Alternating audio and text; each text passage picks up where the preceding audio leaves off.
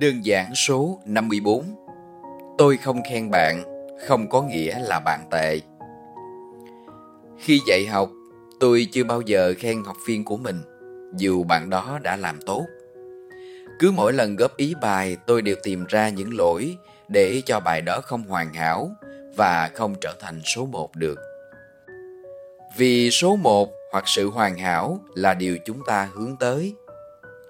Khi góp ý, hay la mắng một ai đó, bản thân người la sẽ chia ra thành hai nhóm.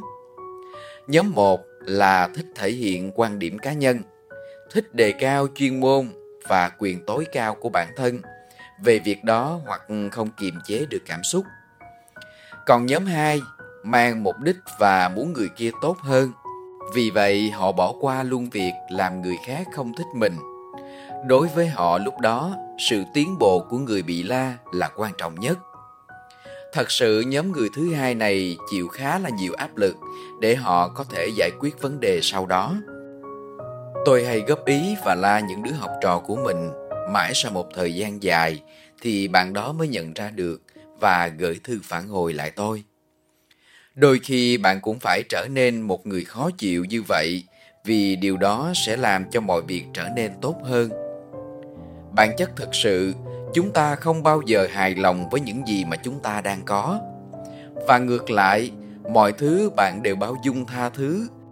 Đôi khi làm cho người bị la không tiến bộ mà còn cảm giác vô dụng và tội lỗi. Vì vậy, phải cân nhắc trên từng vấn đề để chọn cách tha thứ hay góp ý để sự việc sau đó trở nên tốt đẹp hơn có một câu chuyện thế này khi tôi yêu cầu các học trò của mình có 10 phút chuẩn bị và 60 phút để hoàn thành một đoạn phim giới thiệu về tràm bông vàng trước khi hàng tràm bị người ta cưa đi mất. Khi đoạn phim hoàn thành thì tôi khen các bạn, nhưng các bạn lại không chịu vì thắc mắc rằng thầy luôn khó và yêu cầu cao, nhưng mà tại sao lại khen đoạn phim này? Tôi phải giải thích là thầy khen dựa trên yêu cầu và thời gian thực hiện. Không phải khen dưới góc nhìn của người không biết quá trình hình thành.